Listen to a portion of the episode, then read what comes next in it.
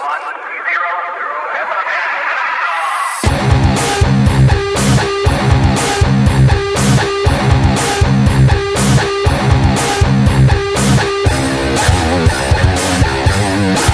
everybody, this is Craig Hostetler and I'd like to welcome you to the Black Sheep Experience. This is episode number 13. Wow. Uh, 13. Dude, how appropriate is this? We are days away from uh, a holiday called Halloween. Um, and uh, we're at episode 13 which you know some people believe that's like an unlucky number. So that's kind of cool, I guess. so anyway, man, this is episode 13 and uh, I am just flying solo today, so it's just you and me. And um, yeah, so Halloween is coming. I don't know if you, I know some of you probably have an aversion to Halloween. We did for years, my wife and I. Um, we, uh, I was ordained in uh, apostolic Pentecostal uh, denomination, and and it was a very, um, it was a very legalistic. It, it was very stringent. There were lots of rules, and so I was raised well, I wasn't raised, but I, I, I, got saved in that setting. I was ordained in that setting. And we didn't do Halloween. Halloween was no. Halloween was Satan's holiday.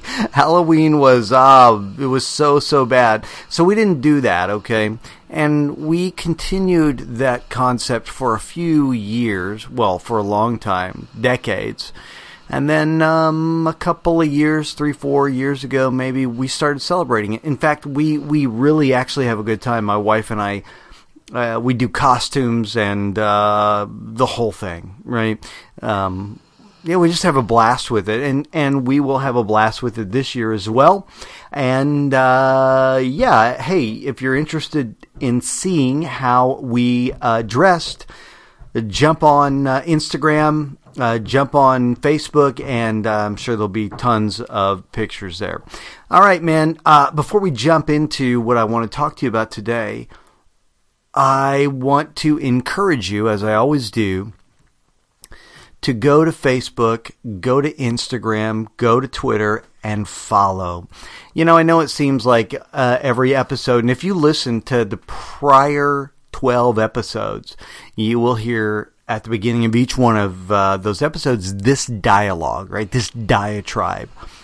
But um, actually, it does matter because potential future guests will check out your Facebook page. They'll check out your Instagram and your and your Twitter to see how many people are interested in what you're doing. And so it takes seconds out of your day, especially if you've got a smartphone, which who doesn't have a smartphone anymore? But anyway, uh, you jump on there and you like away. Okay?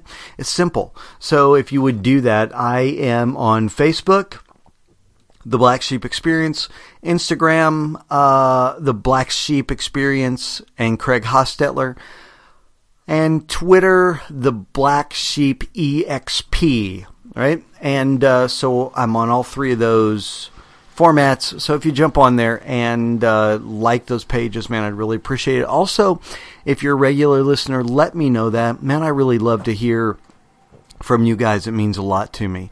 All right, so three minutes and 48 seconds in.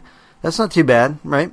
Um, so a few weeks ago, I talked to you about the format of this program. There's a couple of ways to do podcasts.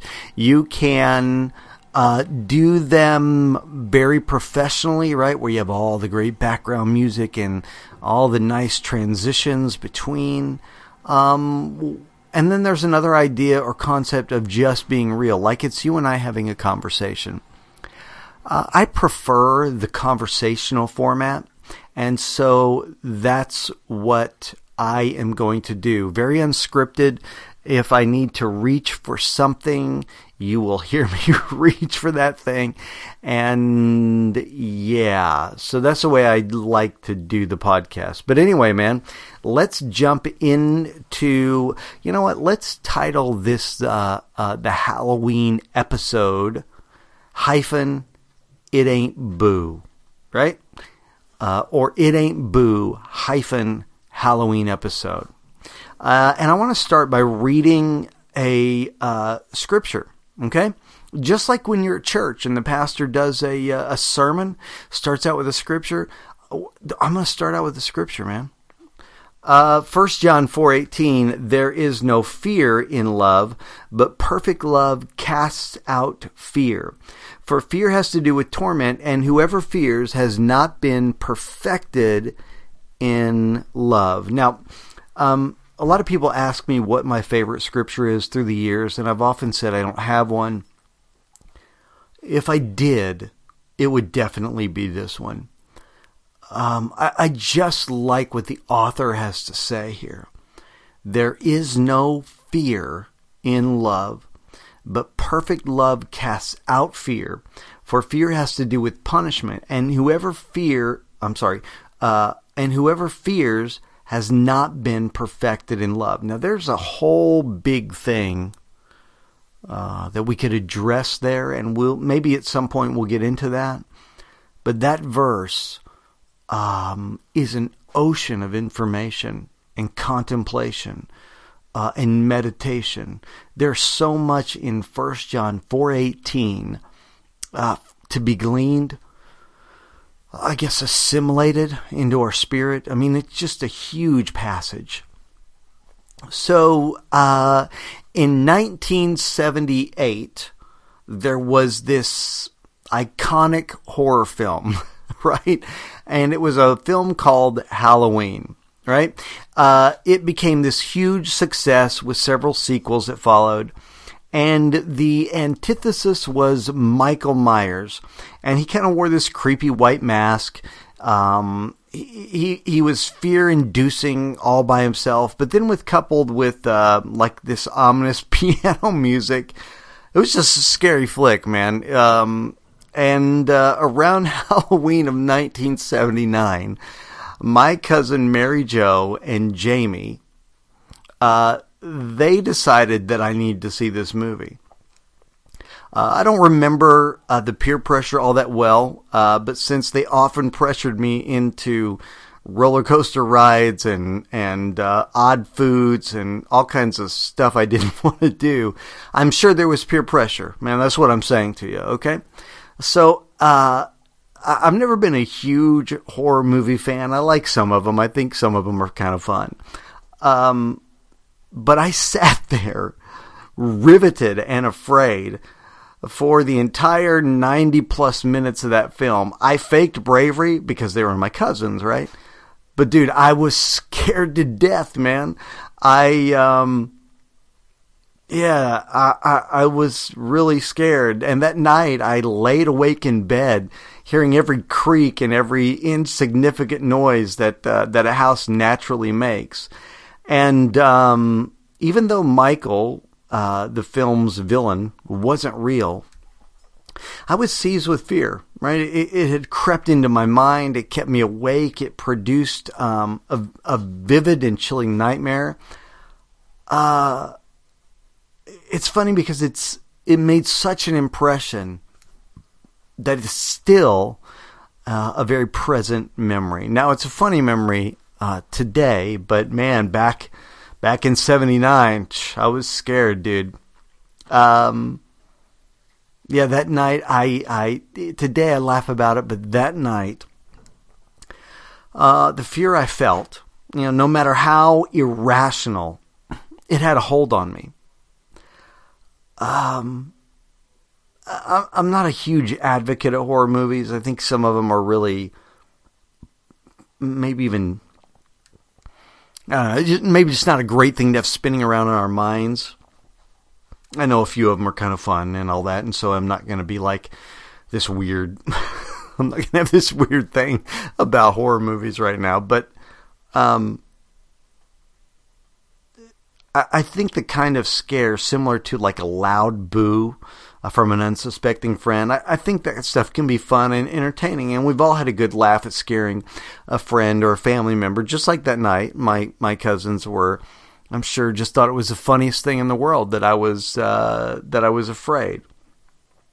But you know, there is another fear uh, here in the midst of Halloween uh, that isn't really uh, so cute, right? It, it's the kind of scary that isn't at the boo level, right? Um, and it invades our hearts, it invades our mind, it keeps us awake at night, it brings intense anxiety uh, during the day, it seizes us in so many um, in so many ways. It isn't simply scared; it's it's like a genuine fear an uncertainty of what we don't know or uh, uh, or you know what could be or all kinds of other possibilities right? And and it robs us of, of the joy of living. It's crippling. Uh, it's hell on earth. It's a sickness that uh, that seeks to destroy. And I think one of the hardest things that you and I will ever face and ultimately overcome is fear it's such a crippling emotion. It's such a powerful sensation. Um, when out of control, it just creates this horrible prison. Um, it, it, it kind of reminds me of like a serpent that digs its fangs in deep, um, and its venom is this torturous poison, right? And it just slowly destroys life. Um, and fear is the same way. It destroys relationships and peace and joy and jobs and um, calling, or you know, not really a huge believer in callings, but but but purpose, right? Um, ambition. Fear uh, is the antithesis of will. The freedom and power, uh, even that we find in God, it's the nemesis of peace and it's an abusive tormentor that sometimes causes people to do things they wouldn't even normally do, like being jealous or being irrationally insecure. And it creeps beyond the boundaries of its borders. And it kind of becomes this I, I feel like that on the inside of us, it kind of becomes this internal terrorist that is just continually um, striking fear the fear of destruction, right? The fear of pain, the fear of um, enslavement. Yeah, fear has been, eh, you know, it's such a powerful thing. I think it's been the greatest tool of uh, government, of uh, religion. It's been used by both, really, to control and manipulate and steal from the masses. So I, I believe, and what I'm saying to you is that fear is uh, often used, it's a very real emotion, right? Even if it has an unreal basis, we feel it, we sense it, we're controlled by it.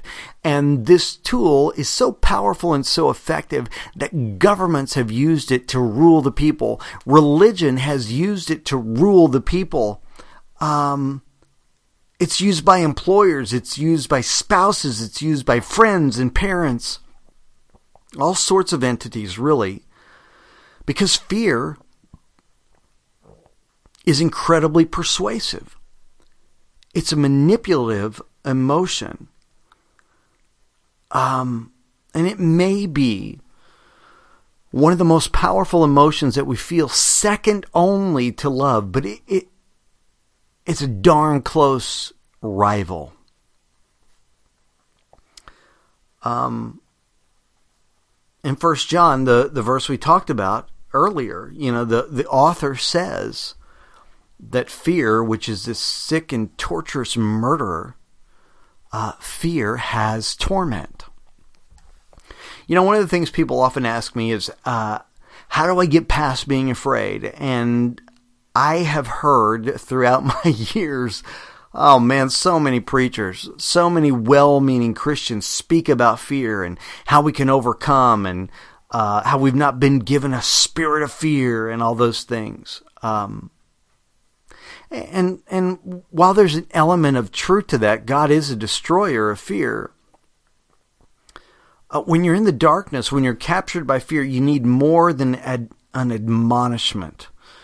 Um, we need more than someone simply telling us how uh, wicked fear is or how we're overcomers, you know, and all that stuff.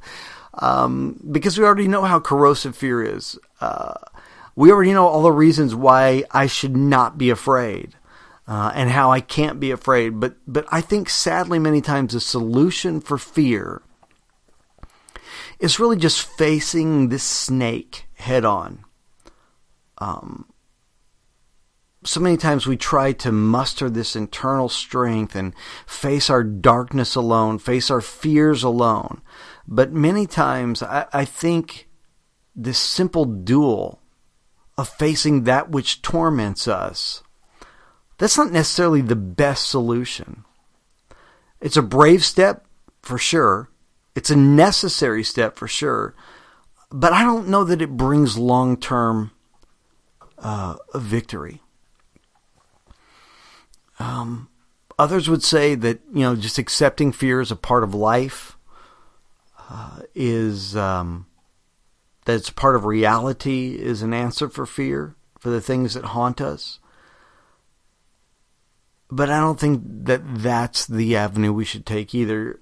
Um, L. Frank Baum, the author of um, the wonderful Wizard of Oz, stated there is no living thing that is not afraid when it faces danger. The true courage is in facing danger when you're afraid. And so, while courage is a noble trait, and the Bible discusses it many, many times, simply accepting fear as a tenant, right, as a as a adversary of the temple of God, that doesn't bring about courage in and of itself. Um, the answer to this trouble, the answer to these fears, is um, take heart, I have overcome. The words of Jesus, right? This freedom from fear seems to be in the he who is greater is in me than he who is in the world concept that Paul the Apostle talks about. He's talking about God Himself as the He who is in me. And when he says in me, he's talking about you and I. And he who uh, is in us is greater than he who's in the world. He's talking about the enemy. He's talking about God within us and all the terrible devices and the plans that are in this world. And I know that a lot of times, especially in the the the the venue of which I speak, where we're talking about uh, um, emergent concepts, a more intellectual approach to God, and I'm for all of those things, man. I think that we have butchered the Bible. I think that the church has butchered Christians and butchered this society, and man, I couldn't be any more vehement than I already am. But one of the things I've noticed that we do within this sector of the Christian continuum, we have a tendency to discard the mysticism of Christianity, the God is in me stuff. And dude, honestly, man, I think that that's a very powerful statement.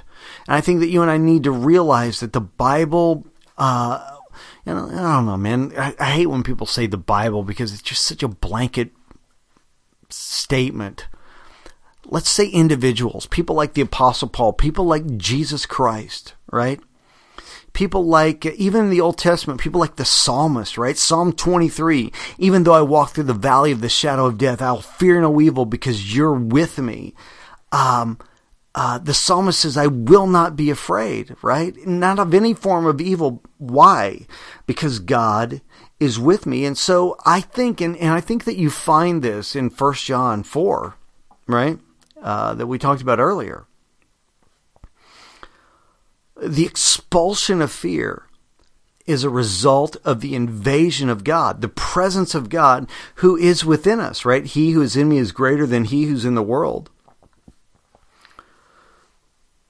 Why is the psalmist experiencing the absence of fear? Mm, he's in this fear inducing set of circumstances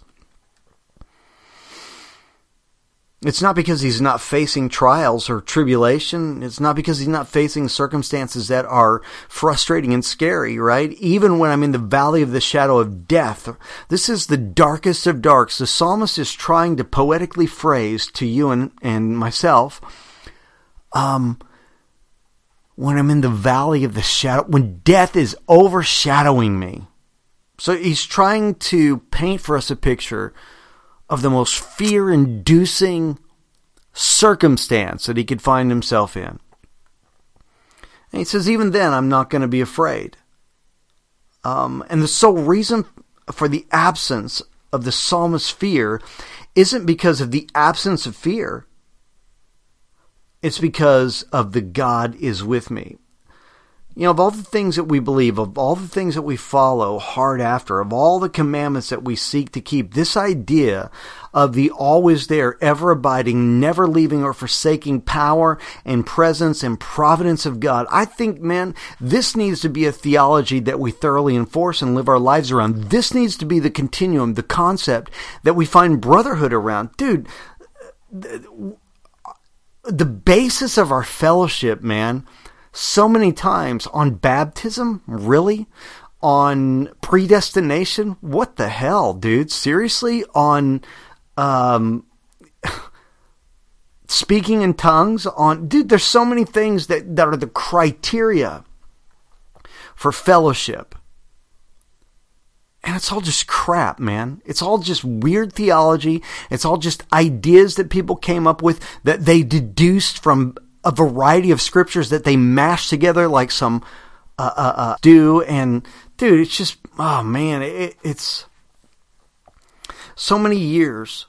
Uh, I spent searching for the presence of God as explained and defined by a million different preachers, most of whom had uh, millions of differing definitions of what God's presence was and how to get into the presence uh, sadly, most of those definitions, most of those sermons, most of, most of those methods, they were a sales pitch. They were lies. Um, they were maybe even straight up heresy. And dude, if I say it's heresy, man, that's a bad deal. When I'm call- when I'm saying something is heresy, oh man, you better step back. Um, salvation, if it's anything, uh, it's the presence of God.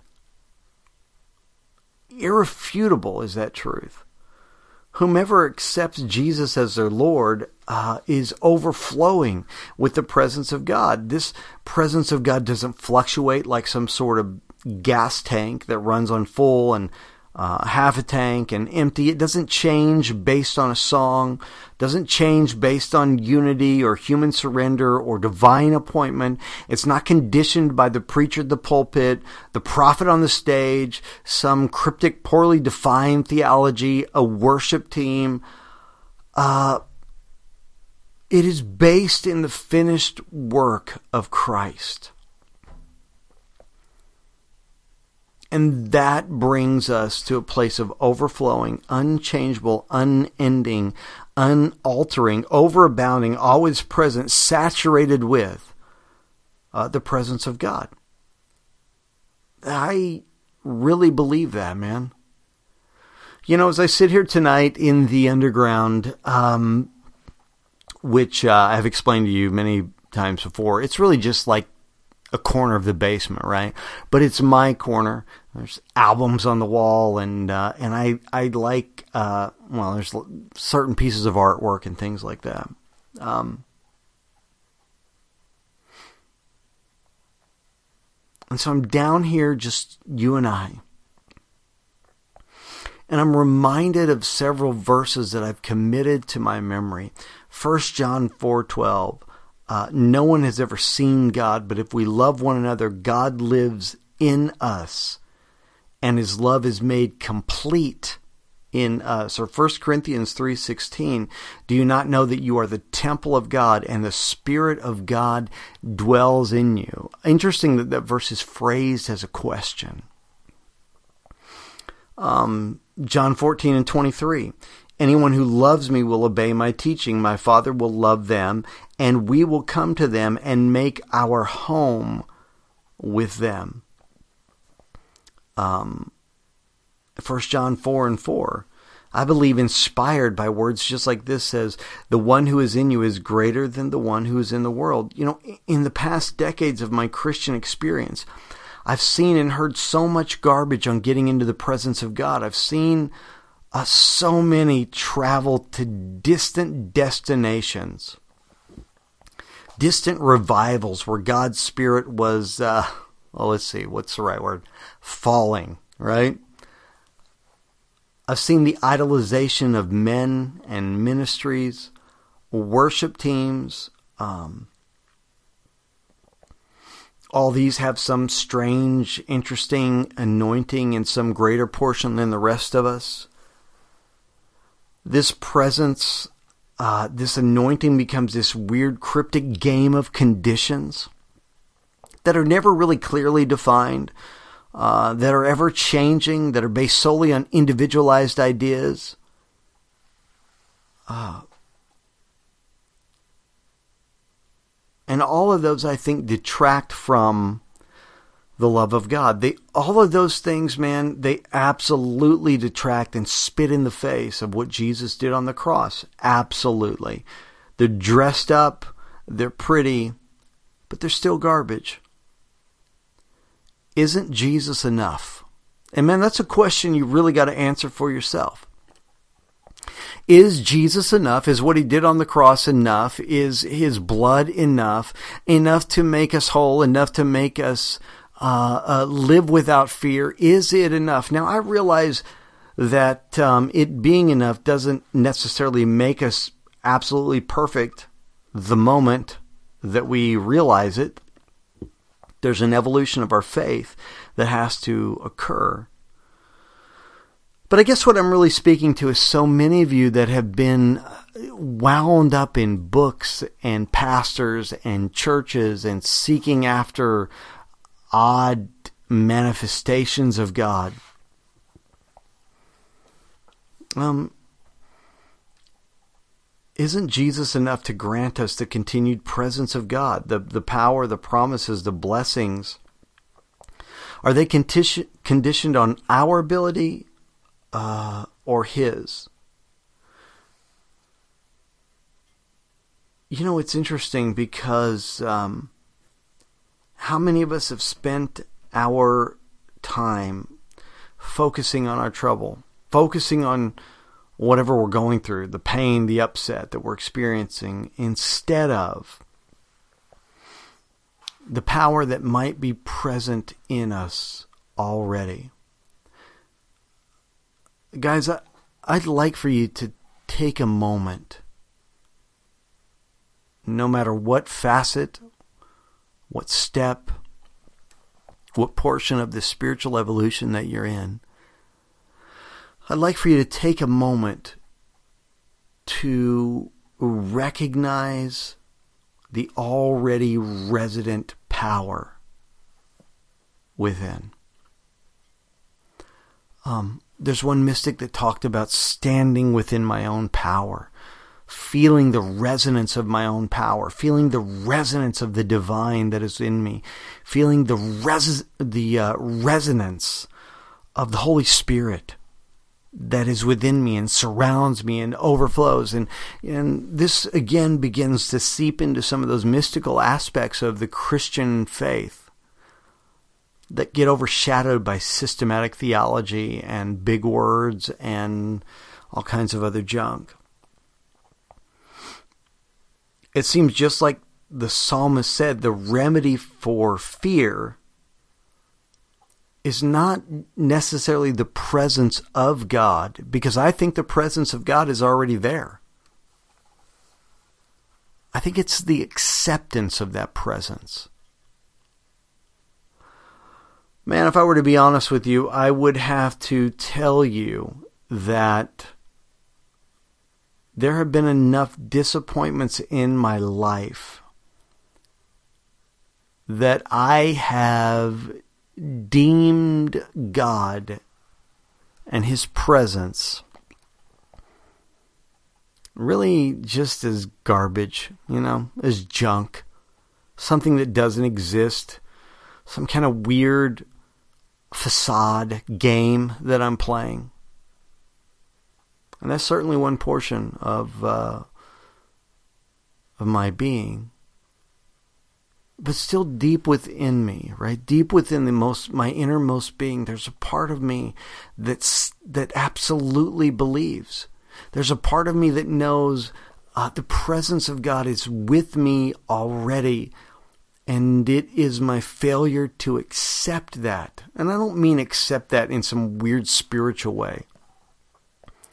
I mean accept that in a very mental way where it becomes a part of my thought process and begin to define exactly what that means. See, for some of us, I think we define that as meaning uh, I walk in some some weird kind of way uh, where I don't have any problems, and I, I don't think that I don't think that any writer or author of the Bible ever gives any kind of inference that we're to walk through this world unencumbered.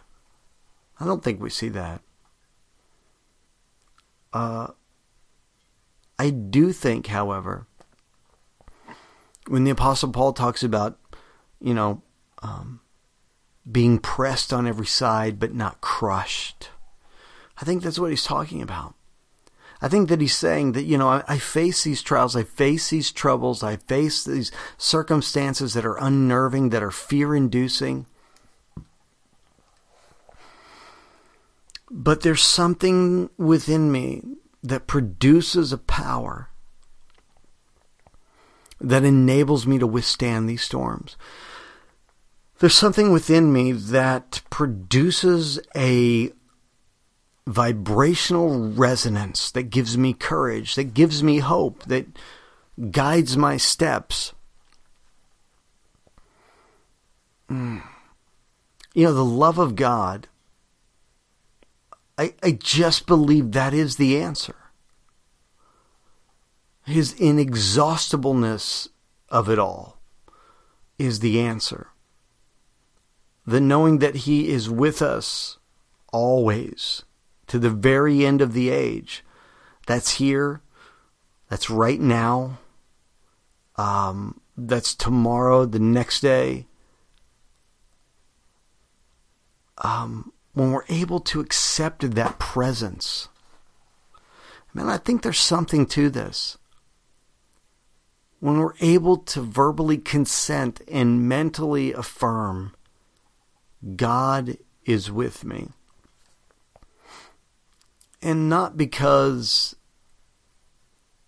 of some weird meeting I went to or some stupid book. Dude, there were so many books I've read through the past man, I want to name titles, but I won't. Just absolute junk, man.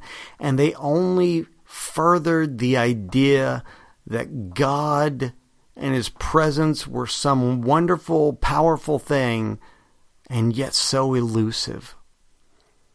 And I think for a lot of us, that mindset has been kind of hammered in. There's a um, there's a there's a scripture in the book of Hebrews, chapter 10.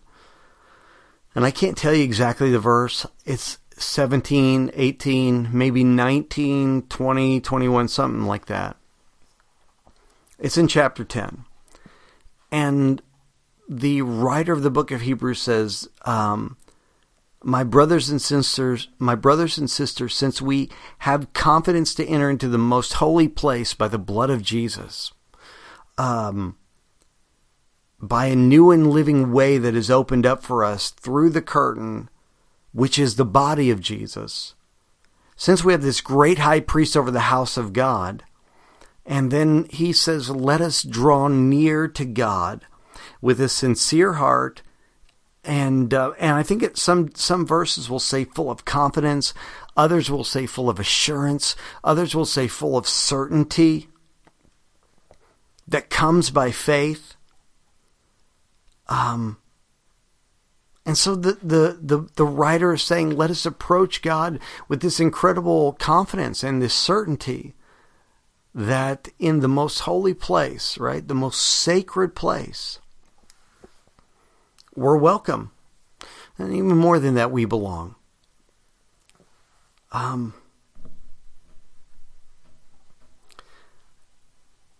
I, think the pursuit of truth is a beautiful endeavor. Um, it, it's a beautiful mission.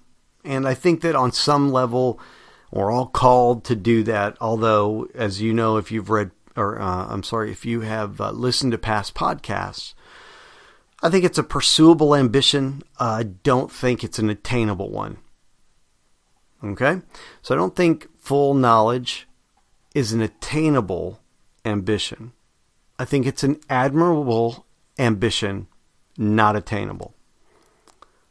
What I do think is potentially attainable, certainly uh, uh, pursuable,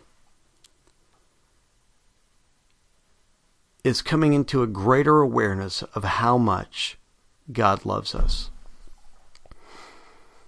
Coming to a place of accepting mentally, emotionally that God loves us, breaking down all these barriers that have been built up about the separation that exists between us and God, the disdain God has for us, the uh, uh, uh, I don't know, separating the sheep from the goats, diatribe. Um, I think once we get to that place, uh, once we understand how deep and how great and how wide and how vast the love of God is for us, fear begins to be cast out. Now, look, I don't want to paint this weird picture where once we arrive to this nirvana like state, it's funny because every religion has this nirvana like status that seems to be this continually moving target. And so I'm not trying to paint that picture. You're never going to be completely free of fear. You're never going to be completely free of uh, failure. You're never going to be completely free of, of a, a whole bunch of things, right? There's always going to be, man, we're always, I think Jesus said, in this world you will have trouble. Dude, has there been a more a, a, truthful saying from the Bible. In this world, you will have trouble. I think we'd be good to accept that verse. You know, if you want to get a verse tattooed on your arm, dude, that's the one. That way, whenever junk comes up, whenever crap comes up, you can look at your arm and go, "In this, Jesus said, in this world, we will. oh, that's right, we're going to have trouble, right?" So, in this world, you will have trouble. We're always going to have that. Um, a nirvana type state of any religion is uh, unattainable. Not absolutely not going to happen. Oh no, I read a story about this sage who lived in the mountains. Dude, the only reason he got anywhere is because he separated himself from society, and uh, and there's unhealthy things about that. So face the facts. We're always going to have some kind of fear. We're always going to have some kind of worry, some kind of weird anxiety. It may be well founded. It may be absolutely ridiculous. We're going to have it. We're going to have failures. We're going to have times where we blow it. We're going to have times where, dude, you, just look at yourself and think, what is wrong with you, man? Why do you think that? Or why did you say that? Or whatever.